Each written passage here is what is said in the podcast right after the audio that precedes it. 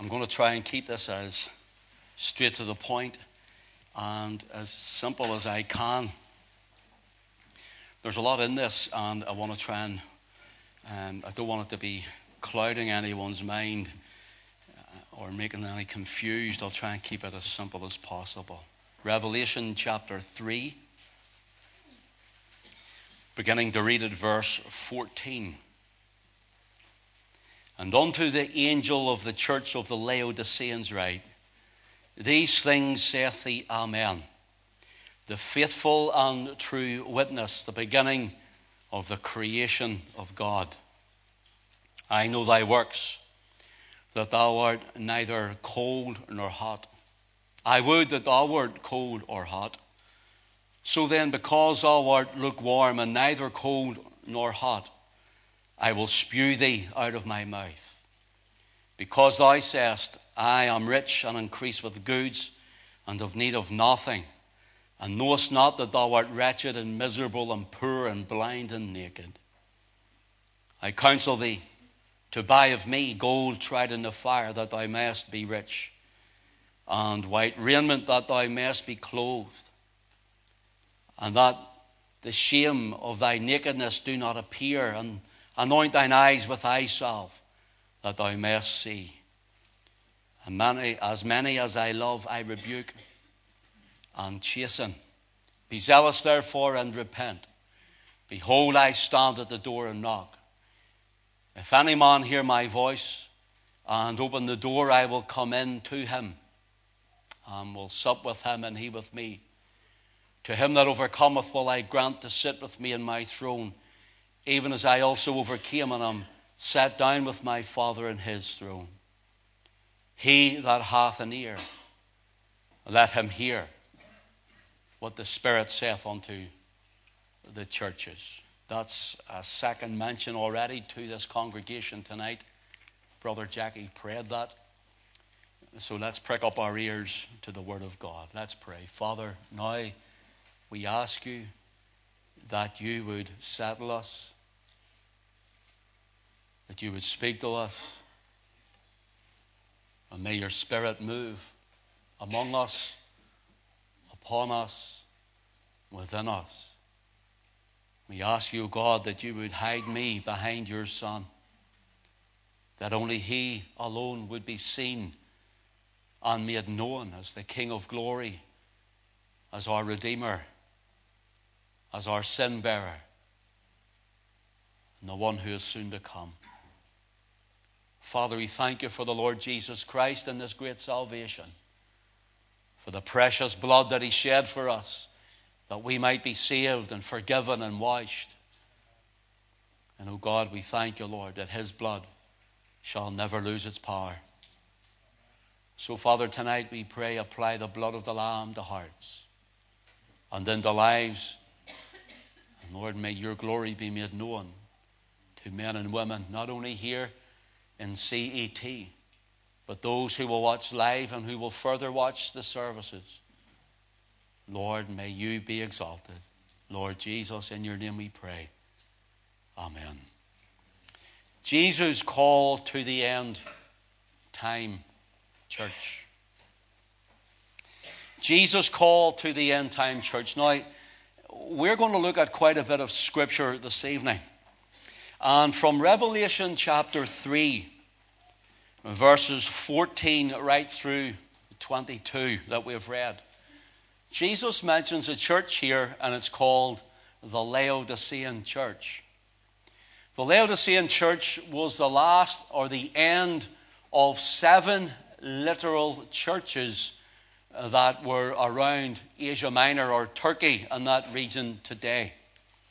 The Laodicean church, as well as the other six churches, all of them in particular, uh, they were literal churches. That's very important to note that. They were literal churches. They had church assemblies, and from Revelation chapter 2 into Revelation chapter 3 to the end where we have read, you'll read of seven literal churches. Now, Jesus has died, is in the tomb, has risen from the dead, has ascended into glory. He is now seated at the right hand of the Father. He sent forth His Holy Spirit. And so we are now around AD 96.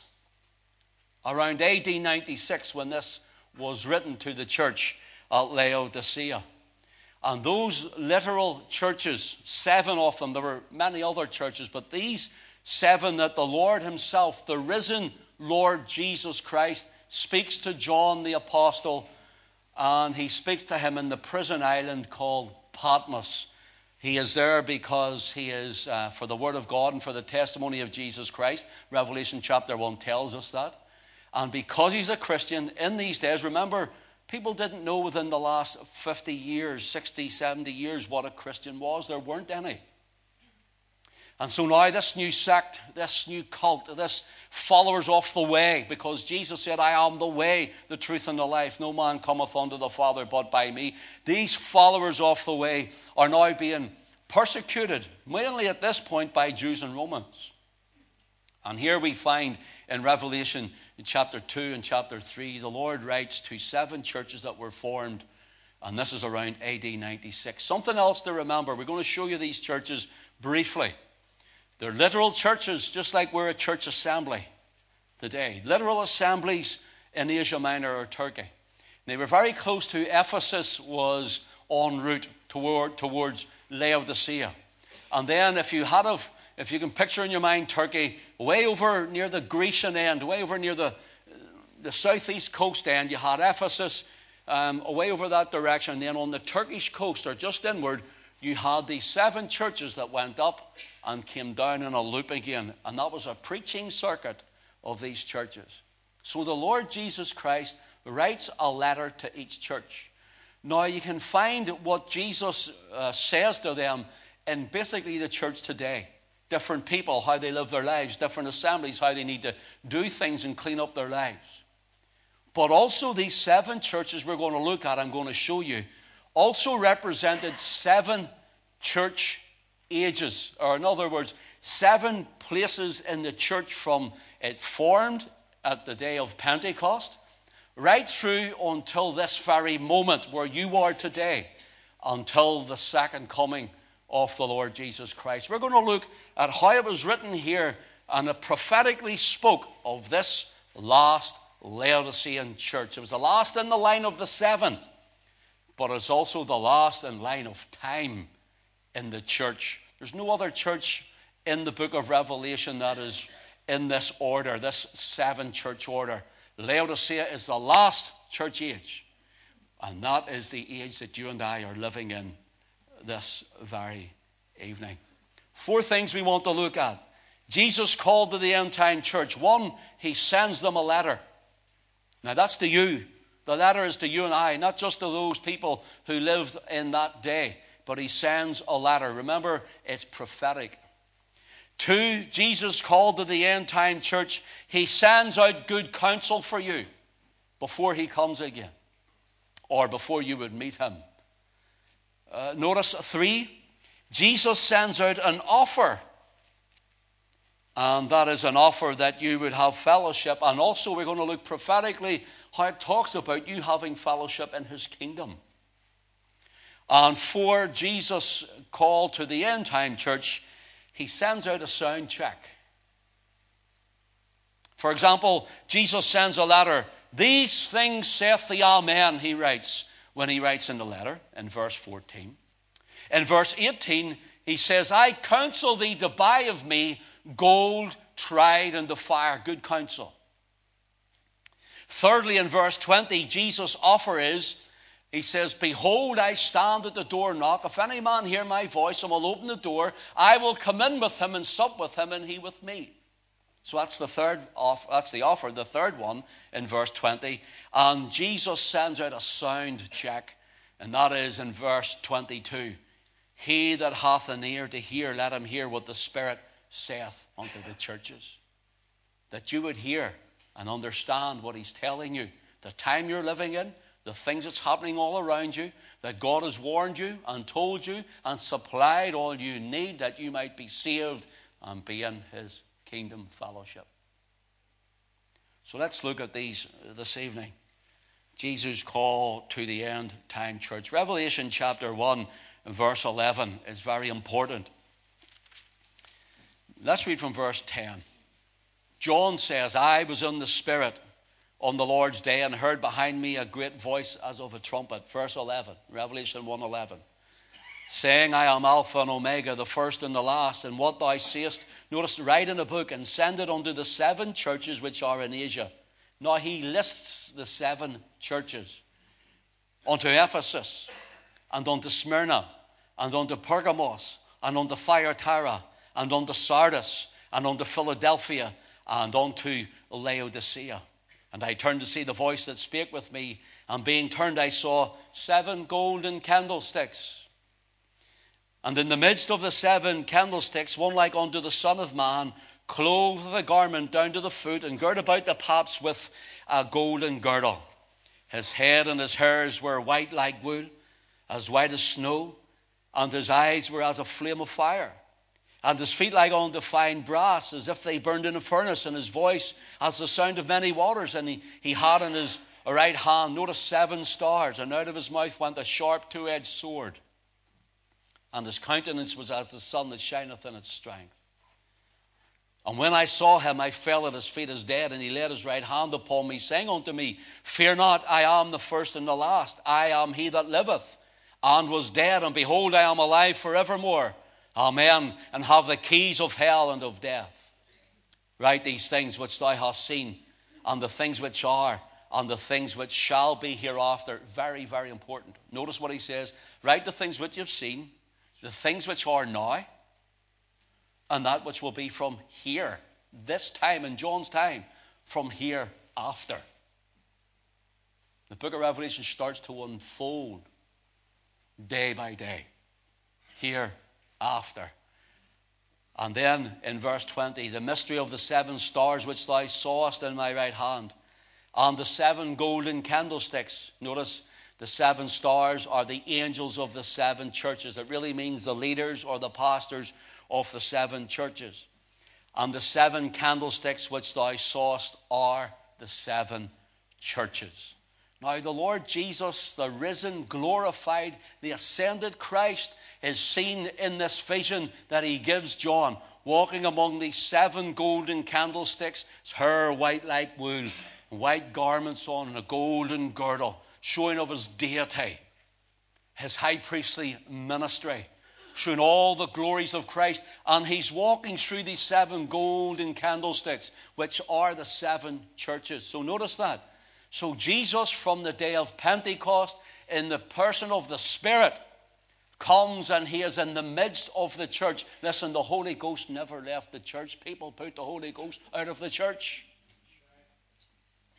He's in the midst of the churches, walking, and it means not only from the literal churches, but from age to age to this moment. He's in the midst of the churches.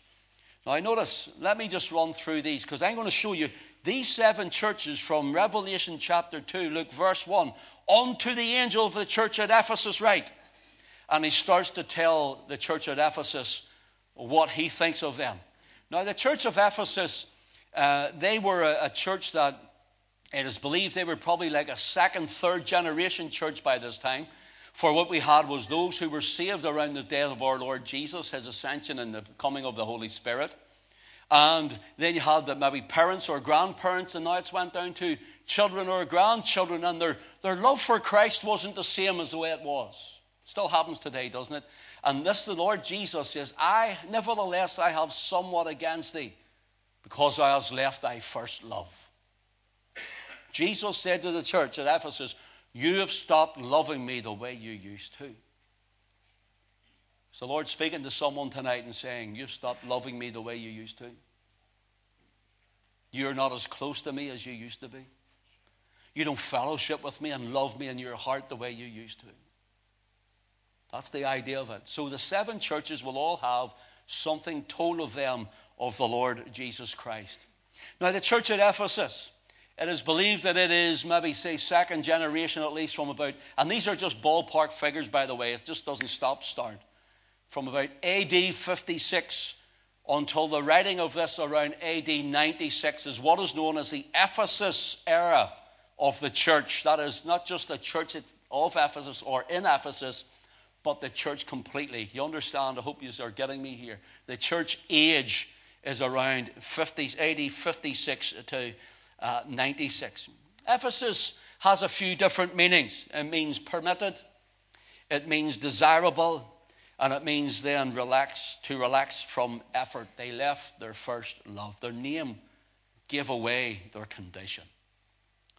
And so then, when we also look then at the next church was in chapter 2 and verse 8. We haven't time to read all of this. You can read it when you go home.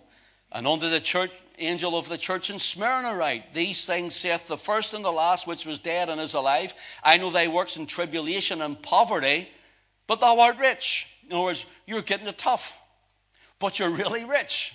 Now, the last church, he's saying, You're rich, but you're really poor. Strange, isn't it? The idea is you're spiritually rich. You know me, he says. Notice what he says. But thou art rich, and I know the blasphemy of them which say they are Jews and are not, but are of this are, are the synagogue of Satan. So there were these people who were claiming to be Jews or Judahite, and they were not. They were off the synagogue of Satan. They weren't even true Judaites. Trying to claim the things of God, trying to hold back those who believed in Christ, trying to bring them back into uh, Judaism. Now, notice, notice the time is AD 100 or 96 100 to around 313 AD. So there's the next Ephesus. And then it is Smyrna. Smyrna means anointing oil. It's where you get the name Smyrna or myrrh from. Remember, we always think of at Christmas time of the three, well, it's not three, well, there's, they, we think it's three, but it wasn't three. The wise men, let's put it like that. They bring Jesus gold, frankincense, and this is the oil of anointing, uh, was also for his burial. Now, notice this. This is what it means, myrrh. And the, the church from 100, around 100 AD to 313, were a persecuted church. So persecuted, yet they continued to dig deep and move further into God. Rich and had nothing, but they, said, but they were rich in spirit toward God. So you see the church era as the time the years go on. They were under the, the Roman persecution of the like of Nero. Nero used to take the Christians and put them on, in the stakes and cover them with tar. And he used to have them lined around his palace and set fire to the Christians at night to keep his palace lit. Feed them to the lions. Used to put them into the Colosseums. He was slaughtered. Millions of them, thousands and thousands of them. They were persecuted, yet they still held on to Christ. And that was that era. That is the myrrh church of the anointing oil. That's the oil that was of Jesus' anointing for his death. So, see the resemblance now in the church age. See, everything in the Bible, why do I teach this? Because if this is all true, or since this is all true, and this is proving the Bible to be true, uh, then what it's showing you is that God telling you that you must be saved and get ready. It's as simple as that, that God knows everything, the beginning to the end. Jesus said, I'm the first and the last in one of our readings. So the third church is the church of Pergamos. And Pergamos uh, is found in verse 12, chapter 2, verse 12. To the angel of the church in Pergamos, write, These things saith he which hath a sharp sword with two edges. I know thy works where thou dwellest, even where Satan's seat is now, in Pergamos, um, we had the altar of Zeus. Zeus was the, the, the chief uh, Greek god. And it's really, Zeus is really a, a Greek name for a Babylonian god of Nimrod. Nimrod builds the tower to heaven. God comes down, scatters the people, pulls the tower. Really, that's what the European Union's doing, by the way, trying to bring together and build that tower of man. And God came and scattered it. Remember, confused it. Now, Nimrod, he was a mighty hunter before the Lord, the book of Genesis tells us. But that doesn't mean to say God thought, well, look how well Nimrod's able to provide for his family. It really means that Nimrod was a persecutor of men. a tyrant in the face of God.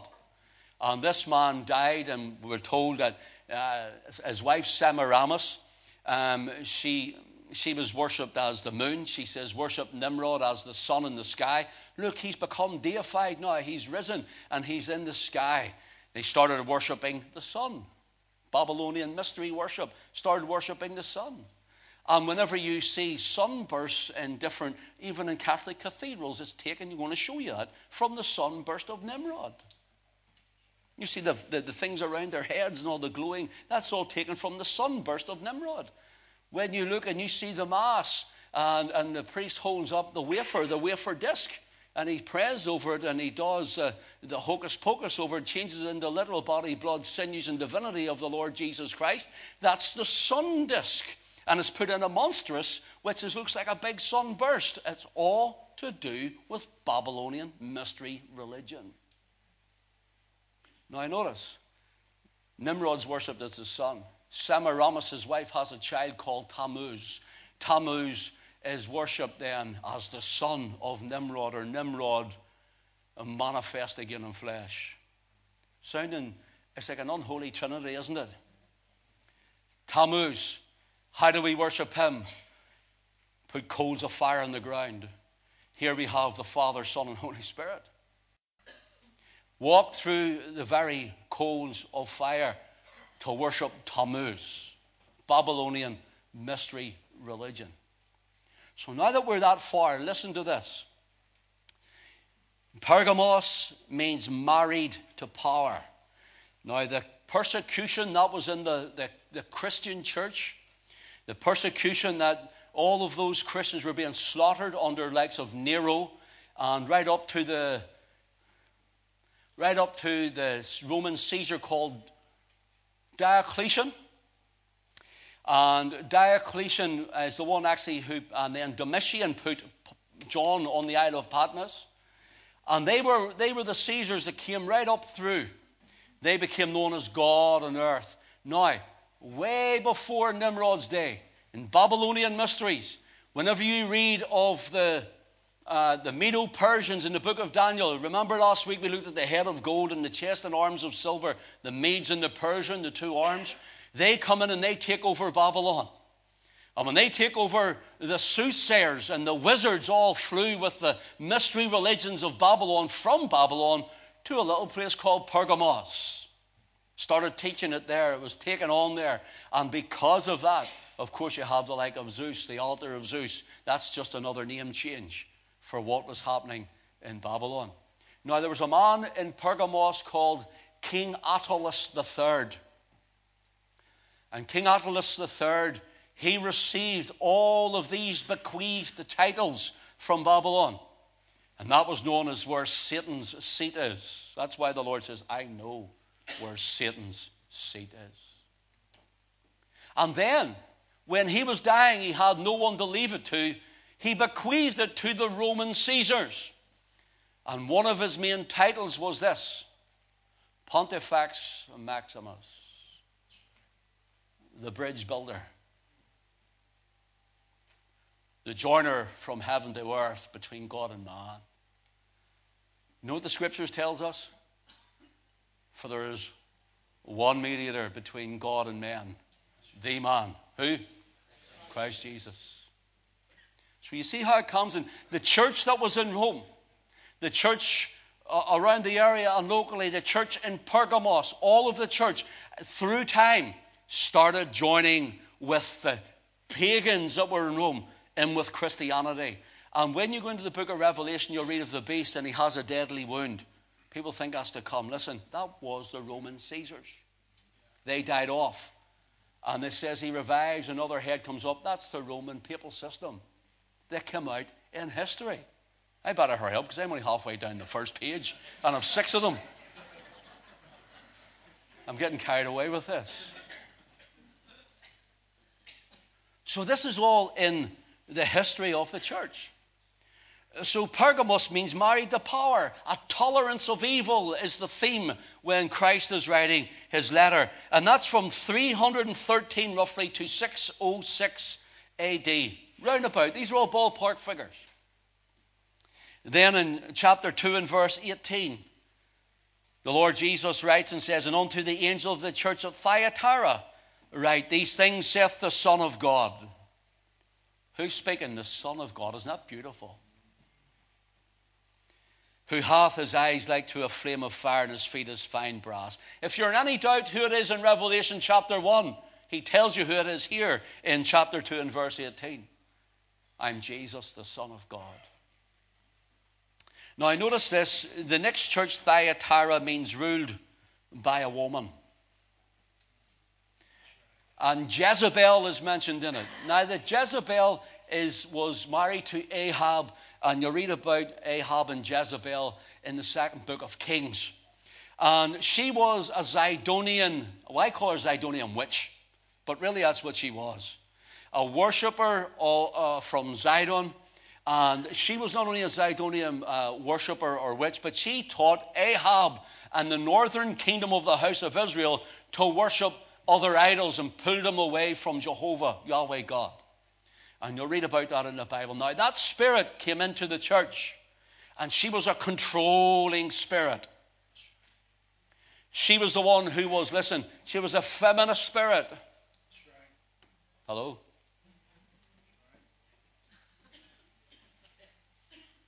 She was a feminist spirit.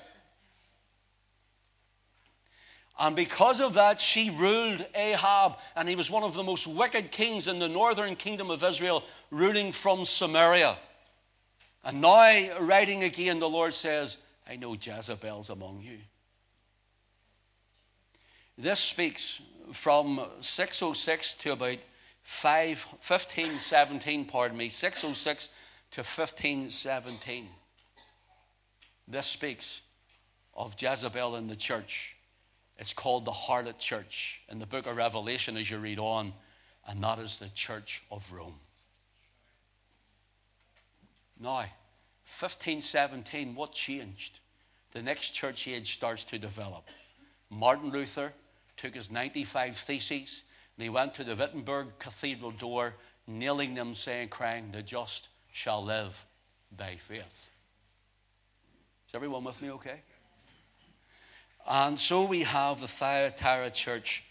Then, if you go to chapter 3 and verse 1, we have the next church age, which is the Sardis church. And unto the angel of the church of Sardis write, These things saith he that hath the seven spirits of God and the seven stars.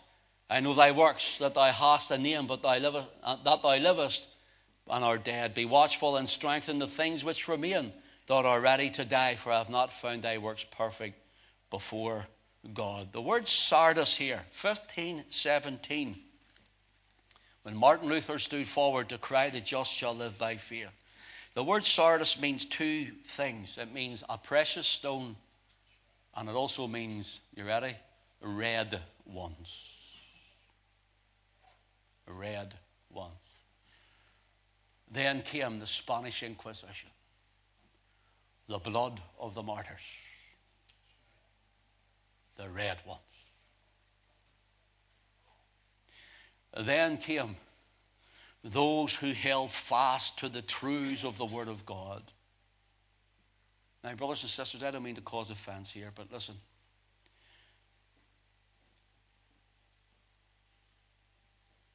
I'm a, I'm a unionist.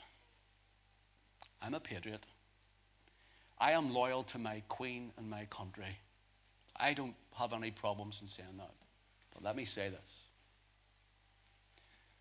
Do you see when men are running around with hateful hearts claiming to be loyalists and Protestant and they don't even know who Christ is? That is not the right spirit. That's wrong.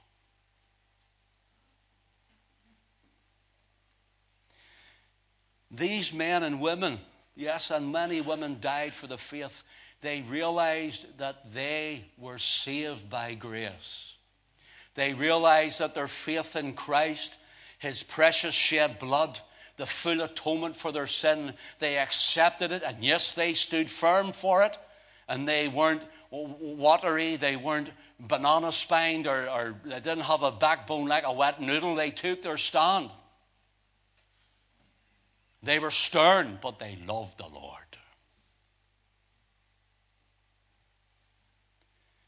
And they were persecuted.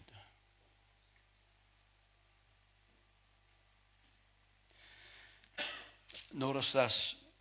They were red ones, either they were covered in the blood and they were a precious stone unto God, or else their blood was shed, which was the seedbed of the Reformed Church.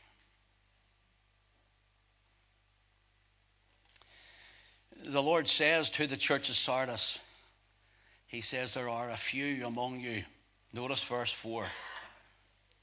Thou hast a few names, even in Sardis, which have not defiled their garments, and they shall walk with me in white, for they are worthy. There's a few, he said. You know what he's saying? The Lord, the Spirit started to call men, call women out of the church of Rome. Start to call them out. He says, There's a few of you now. You're going to walk with me worthy and white. What's the white? You're trusting in me at Calvary to pay for the debt of your sins completely. One time, once for all sacrifice, and never be repeated again, whether it's on a Jewish altar or a Romish altar or any other altar. And he says, When I receive, take your sin and bear it away, I give you my righteousness, the righteousness, the white garments of Christ. Brothers and sisters, you know, you and I are saved by grace. We're clothed with the same garments that they were called out from. And now you and I are going to be walking in white with them. Isn't it glorious? The Protestant Reformation was the greatest move of the Holy Spirit since the day of Pentecost. Not like Kenneth Copeland says, it was a spirit of division and disunity.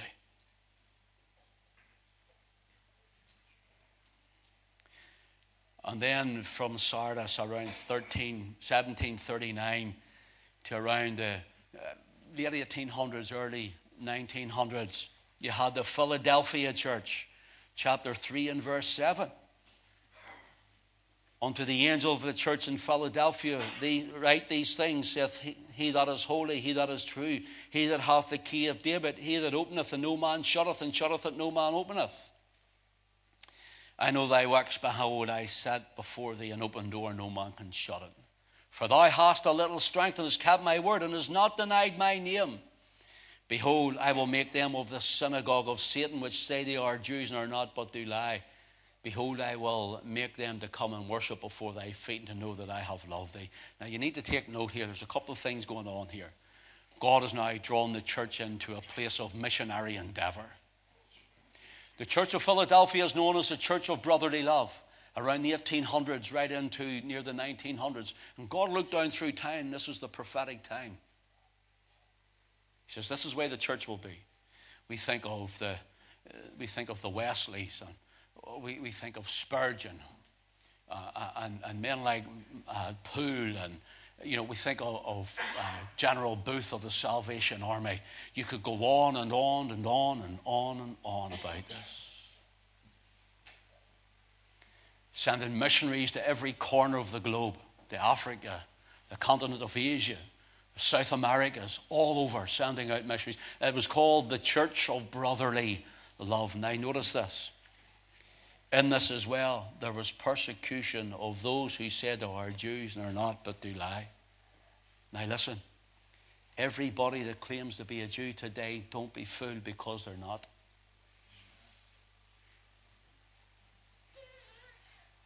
There are many who are of a synagogue of Satan.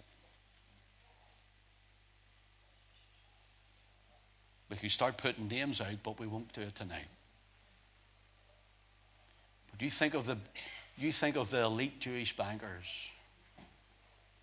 the Rothschilds, and the Bilderbergers, and the George Soros, and the Lehmans, and the Goldman Sachs.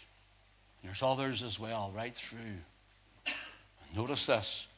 Jesus says, I will make of the synagogue of Satan, which say they are Jews and are not, but do lie. Behold, I will make them to come and worship before thy feet. God is going to bring that system down. And we are going to be in his kingdom. They will be, as it were, at our feet. Then we move into our church of the last days, the Laodicean church, from around the 1800, late 1800s to the beginning of the 1900s. We had the outpouring of the Holy Spirit. And while men and women are going lukewarm, we had the, the, the, the revivals that happened in, in Ulster, in Scotland, in Wales. And we could go on over in the United States, the Great Awakenings, the first Great Awakening, the second Great Awakening. Do you know there's even about 150,000 Confederate soldiers in, in the army uh, uh, uh, uh, during the American Civil War were converted all nearly in one go? Do you know that? There's a revival in it. Coming right up into George and Stephen Jeffreys. The Pentecostal movement came out of it. And these men loved the Lord. These men and women were on fire for God. They were gospel preaching. They were taking the Reformed faith. They were preaching it all across the land. And then they were talking about the kingdom to come that was very little spoken of before. And why? Because they knew they were living in the last of the last days. Laodicea simply means power of the laity. And that's where we are tonight. We're going to look at it. Seven churches seven church ages. Revelation chapter 3, verse 14, the Lord Jesus says, And unto the angel of the church of the Laodiceans write these things, saith the Amen, the faithful and true witness, the beginning of the creation of God. By the way, don't you let any Jehovah's Witness tell you if they ever rap your door. See, the beginning of the creation of God, He was created first. This means He is the bringer forth of all creation. He is the beginning of all creation. That's what it means. Don't let them put that over on you. And notice this the church in the, here's the church history in short. You ready? The church in Acts chapter 2, the church in the book of Acts, the outpouring of the Holy Spirit, Christ ascends, the Holy Ghost comes down, is formed as we know it. Now, there's a church in the wilderness in Israel. Talking about the church, the body of Christ as we know it, is formed. And then as we come through those church ages we spoke about, it becomes deformed in Rome. And then it goes a little further along, and then the, the Reformation becomes reformed. And then, as we come along into the Laodicean age, past the Jeffreys and all the outpouring of the Spirit, to where we are today, the great healing evangelists and the ministries that were fantastic, to where we are today before the coming of Christ in the Laodicean the church age. What is the day? Formed, deformed, reformed, Today it's being conformed. Conformed. In other words, the world is telling us how to be church. The ungodly are telling us how to be church. Government is telling us how to be the body of Christ. We are being conformed. Paul says in Romans chapter 12 and verse 2, you ready? Be not conformed to this world, but be ye transformed.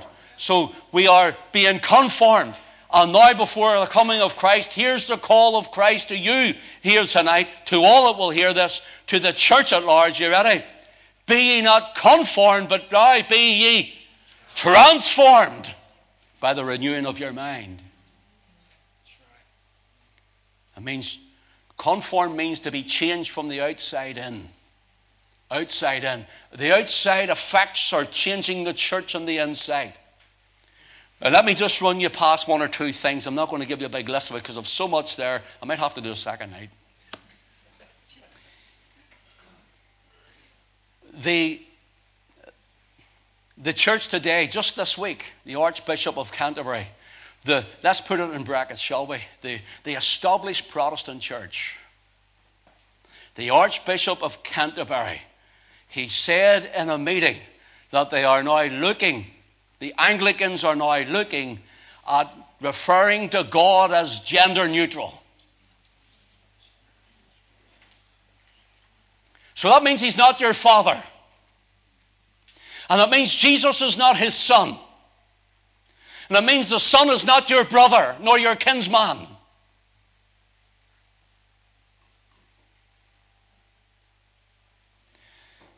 Being conformed, you see, from the outside and political correctness gone mad. Church in England just this week had a full breaking of bread table with the, the rainbow flag draping right over it. And they're now starting to have regular, what they call communion meetings in this Anglican church for the LGBT only. Being conformed to this world. Being conformed. I'm going to look a little further at it if you give me uh, time here. Notice we must be transformed by the renewing of our minds, which is in Christ Jesus. Notice here, as the Lord says in Revelation chapter 3, and let your eye run down to verse 15. I know thy works, that thou art neither cold nor hot. I would, would thou wert cold or hot. So then, because thou art lukewarm and neither cold nor hot, I will spew thee. Jesus says, I will spew thee out of my mouth. Now, listen, he was saying that to a literal church. Now he's saying it to the last days church. Let me just get a drink.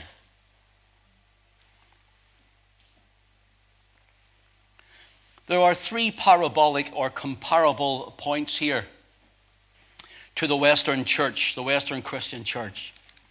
First of all, the Laodiceans were lukewarm. Secondly, they were prosperous or they were rich. And thirdly, they were religious, or in other words, they were Christless. Christless. Notice this Laodicea, the city of Laodicea, it's set in a place where there was much trade and commerce because of the, the way the towns and the road network went. They were very rich in banking. Sounds familiar, doesn't it? They were very rich and wealthy. Banking. Secondly, they were very rich because of textile industry, especially wool. And thirdly, because of the commerce of the spices and the things that would go through the city, traveling from one to the other. Very, very rich and prosperous place. So the lukewarm churches in verse 15 and 16, the Lord says, You're neither cold nor hot. And then he says in verse 16, Because thou art lukewarm and neither cold nor hot, I will spew thee out of my mouth. So he sends a letter to the church to warn them, to tell them that this church formed is now being deformed and now conformed. Even though the Reformation reformed us, we're now being conformed to this world. And as the scripture here uh, tells us, it is lukewarm before God. Pergamos and Thyatira, Sardis and Philadelphia ages are over. And you and I, brothers and sisters, are living in this last church the seventh church. Seven is the number of completion, the number of perfection in the scriptures. God says this is the seventh age. This is the complete age. I'm coming. I'm coming. Notice he says, So that because thou art lukewarm and neither cold nor hot, I will spew thee out of my mouth. Now, Laodicea isn't just mentioned here in Revelation 3. It is also mentioned, we'll not look at it, but I'll, I'll, I'll mention them to you and you can read them when you go home. It's mentioned in the book of Colossians. And the city of Colossae, where the Colossian church was, was only about 10 miles away from Laodicea. And uh, Paul mentions it, notice in Colossians 2 and verse 1. He mentions it in Colossians 4 and verse 13. He mentions it in Colossians 4 and verse 15, and he mentions it in Colossians chapter 4 and verse 16. Let me read verse 16 out to you. Now, Colossian letter, you ready? The Colossian letter was written 30 years before the letter was written in the book of Revelation. So, 30 years earlier, this is what Paul writes Colossians 4 and verse 16. He says, And when this epistle, that is the Colossian epistle, is read among you, cause that it be read also, notice, in the church of the Laodiceans, and that ye likewise read the epistle from Laodicea. So there's really meant to be, as we can see, two epistles or letters that were written. One that was going to be read in Colossae, and one that was going, that was going to be taken and read in Laodicea. But there seems from the, the terms of the writing here, there was another letter that was being read in Laodicea and taken to Colossae, a different one. But we've lost it. We don't know where it is. We haven't found it. So the, Lord, so the Lord has had Paul say in verse 17, Colossians 4 and 17. Notice, and say this to Archippus Take heed to the ministry which thou hast received in the Lord that thou fulfill it. Now, why would I need to read that out? You ready? This was warning 30 years before. 30 years before God warned him. And you tell Archippus, he says, take heed to the ministry. This man, it seems to be, many commentators think that he was waning in his duties. He was allowing things to creep into the church. He wasn't being forthright in the Word of God. He wasn't taking a stand, in other words. He was conforming to the things that were happening around the area of Colossae. And he was allowing evil to creep in and lukewarmness to come. Paul says, You tell him to watch. 30 years later, the risen, ascended, glorified Christ writes a letter and he says, See you, you're lukewarm. Archippus. He is believed to be what was known as the first bishopric in uh, Laodicea. And because he became cold, because he became indifferent, because he became someone that would allow the world to move him and the laity, the people to say, look, no, the church of the laity is what Laodicea means, and it means that the people were saying, pat me on the back, tickle my ears, scratch me. Soft things shall you preach to us, preacher, because if you don't, well, we're going to just up and leave. We won't listen to the, the bare word of God. Archippus, it seems that he wouldn't be forthright in his preaching. Now I'm asking you, how many places are like that today? It's the lukewarm church. Archippus and his spirit is everywhere. It's everywhere.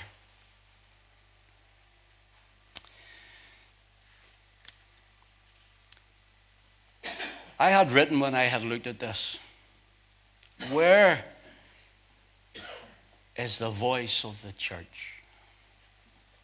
Come on, brothers and sisters. I'm, going to push this out there. No, I'm not trying to pick anybody's church or anybody in a church. I'm just saying it. And if it, uh, you know, someone once said that you throw a stone into a pack of dogs, you know which one you hit because that's the one that's yelping. So I'm going to throw a stone, not into you, but into the ether and see who yelps. I don't want to make anybody yelp, but this is just the truth.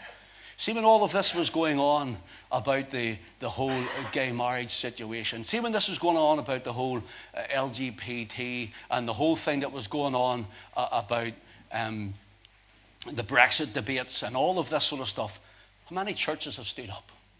Come on, how many churches? Where's the voice of the church?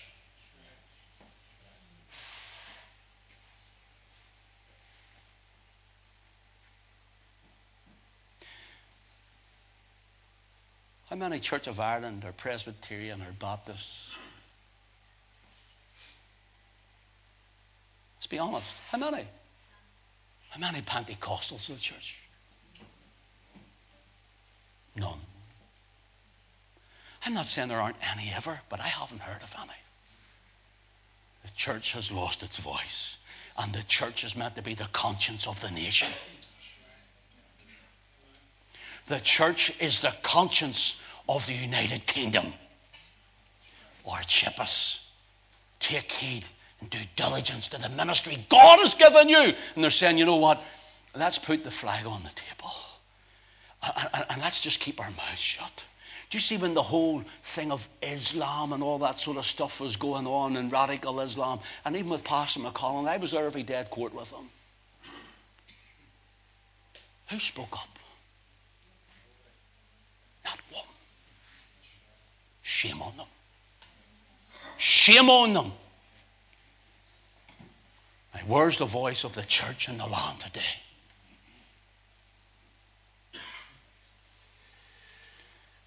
I'd rather say, I want to teach you 10 ways to have a blessed day.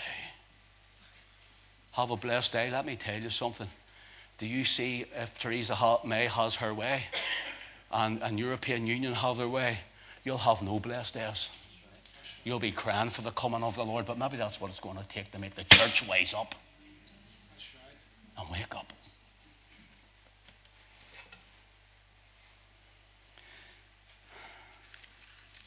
Do you know last week, while we are on live, we've just to go through the phone here. And it's not a great sound quality. We are looking into that. We're going to get more cameras and stuff like that. Uh, but anyhow, someone took the live feed and they must not like my singing. They cut the singing off.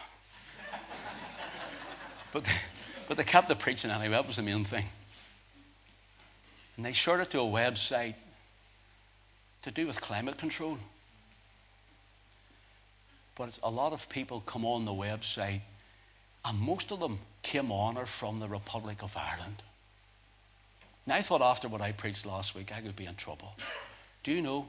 I even had a guy with his, uh, his um, what do you call his picture on Facebook with an Easter lily and with a, a set of a berry and the glasses and all like the Provo. Contacting me. And he says, You know what? Because I mentioned Irish nationalism and Ulster unionism, he says, You know what? Even though he didn't agree with who I am, he says, I want to thank you for speaking up. I've never had that in my life before. I've never had a that in my life before. And had them from Limerick, from over Dublin, and from Galway, and from Cork contacted me last Sunday, or last Sunday night and Monday morning. And from all, all, all other places. You see, the church has lost its voice and become conformed to the world, and Jesus says we need to be transformed. Stay with me. I know we're going long, but we're sure another 10 minutes will be all right, won't it? We're still, we're still breathing. Notice this the Lord Jesus, 30 years later, says, I will spew thee out of my mouth. This is the way it reads. It reads, I'm about to spew you. I am ready. I have it in my mind to vomit you out. Hmm. And you see all the things that are happening.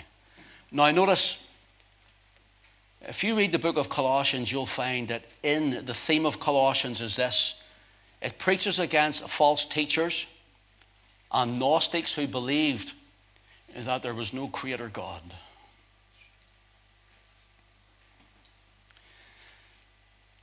In the Colossian letter, that Christ is creator, he is redeemer. And in Colossians 2 and 9 tells us, For in him the Lord Jesus dwelleth all fullness of the Godhead bodily. It tells us that he is the head of the church, not the Pope in Rome, nor the Queen on the throne. Christ is the head of the church.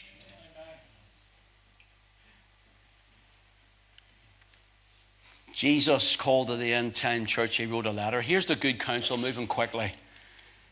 Verse 18. Let's read verse 17, pardon me. Because thou sayest, I am rich and increase with goods, and have need of nothing, no, and knowest not that thou art wretched and miserable and poor and blind and naked. I counsel thee to buy of me gold tried in the fire, that thou mayest be rich, and white raiment, that thou mayest be clothed, and that the shame of thy nakedness do appear, and anoint thine eyes with eye salve, that thou mayest see. Here's the counsel of the Lord to the end time church. He says, Buy gold of me. You're prosperous in your banking systems. Do you know that the Lord told Israel in the Old Testament that you're not meant to borrow and then put on usury? interest. Do you know because of the whole banking system that we're under now, and the whole gold or the whole standard, pardon me, of the banking system that we're under now? Do you know every one of you are a slave?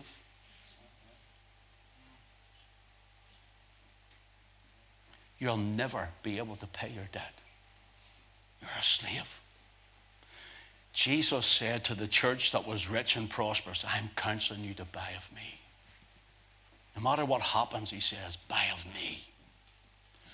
Gold tried in the fire. Gold tried in the fire was a pure gold. They would have had gold with impurities in it. They had to heat it through the furnace. The dross came up, scraped off the dross, reheated it, became pure. And he said, Look, you come and let your faith be purified in me. Let your faith in me be purified.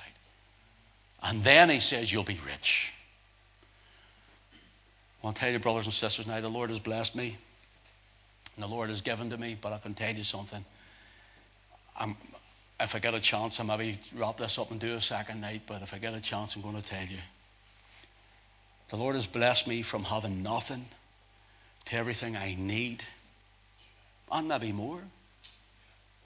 But I can tell you something. I don't care what I have, and I mean it. I don't care what size of a house I would live in. I don't care or what size of a bank account I would be given. I am rich when I have Christ in my life. Now, if you really want to know the riches of life, come to saving faith in Christ.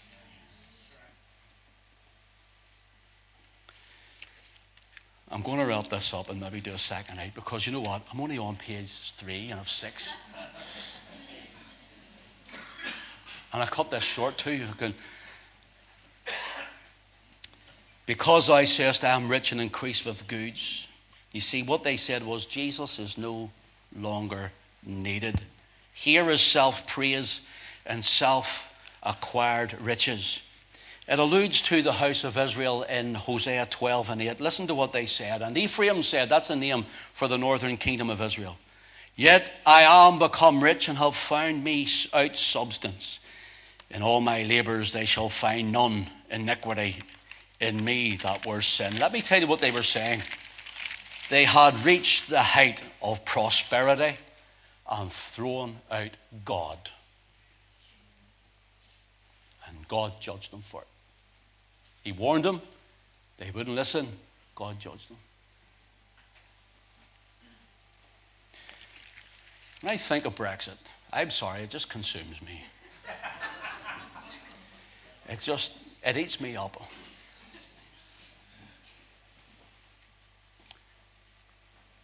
I don't mean this to be harmful or hurtful, but I'm just going to say it. When I think of hearing people talk about it's all, and I know we need the finances there, I know all of, I know that. But listen, I'd rather be a free man in Christ with nothing living in a, a, a nation on its own, finding its destiny again in God and in the Word. And strapped to a beast to ride that beast into hell.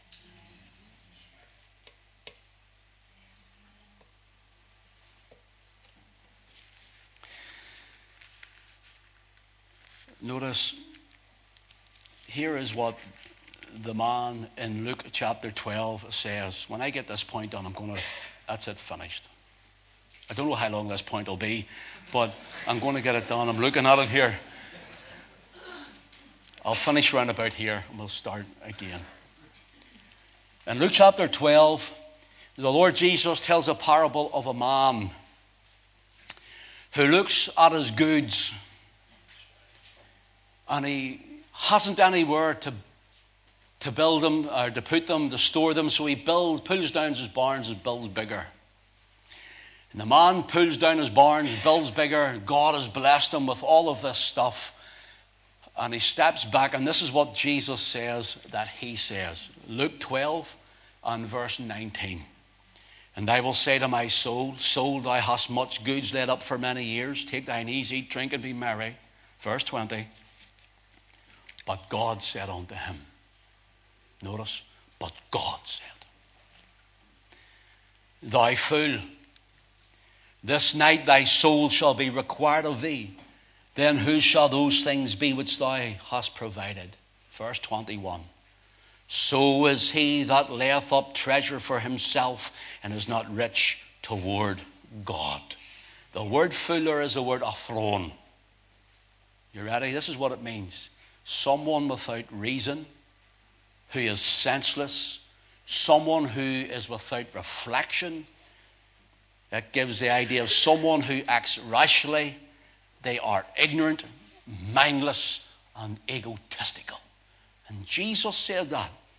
Jesus said, For those who pull down their barns and build bigger and have no thought of God, thou fool, you egotistical, ignorant fool. This night thy soul shall be required of thee. You know what he's saying? You can't take it with you.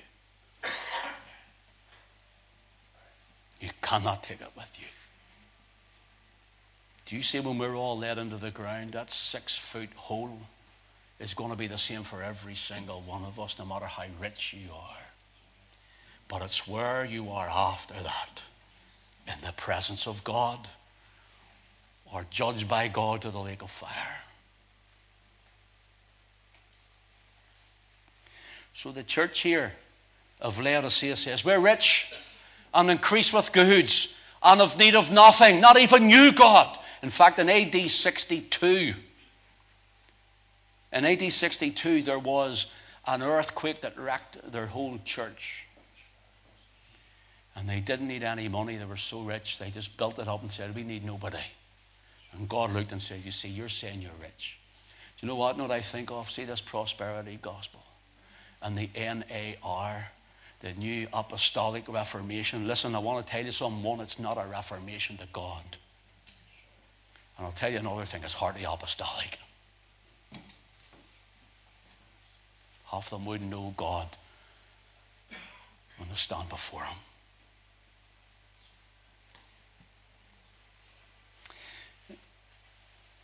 In Matthew 19, Jesus is approached by a man and this is what he says Good master, what good thing must I do that I may inherit eternal life? Jesus gives him some of the commandments. And he says, All these things have I kept from my youth up. Now he's just broken a commandment because he's lied. He hasn't kept them at all. He's tried, but he's lied.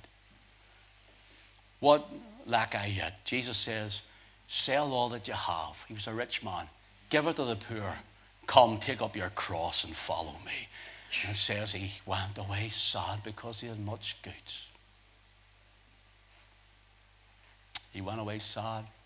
So his disciple says, he sees this rich young man walk away. Who then can be saved? You see, in, in Jewish life, they believed that if you were rich, you were blessed of God. That's where the prosperity gospel comes from. Oh, you must be blessed of God because you're rich. I have known the poorest of people with hardly anything in them or on them, and they've been full of Christ. And they're looking at this young man and they're saying, if he, if he can't get into heaven, look at the riches he has, how blessed he is of God. What hope is there for us, poor fishermen? Jesus says, with man, this is impossible. But with God, all things are possible. In other words, it's not your riches. Laodicean church says, we are rich. Big churches around the world, listen, I have nothing against big churches. But listen, it's all about finance. It's become an enterprise. It's all about money. It's all about wealth. It's about jet aeroplanes and fancy hotels. Some of them are staying in like thousands of pounds worth a night in a room, a hotel room, while they're preaching the gospel. God forgive them. One of them, I'll, I'll not mention his name, he's about, he's worth 150 million pounds. And he's still asking for money to feed the poor. How about you go lift 100 million? You'd still have more than enough to do all your life and go and give it to the mission field.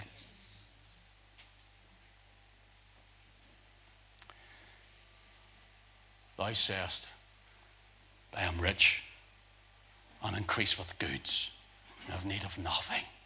Listen to the words of the Master. And knowest thou not that thou art wretched? Wow.